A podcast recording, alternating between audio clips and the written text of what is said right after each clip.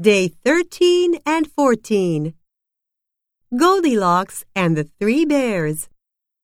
There once was a family of bears, Mama Bear, Papa Bear, and Baby Bear.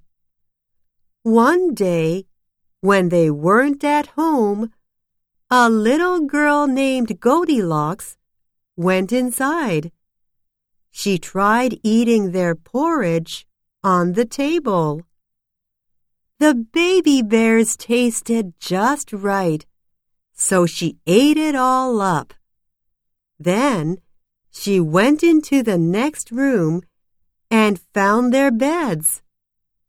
The big bed was too hard. The medium-sized bed was too soft. But the little bed was just right. She fell asleep.In the baby bear's bed. Just then, the three bears came home to find their house in a mess. When she awoke, Goldilocks saw them and ran away.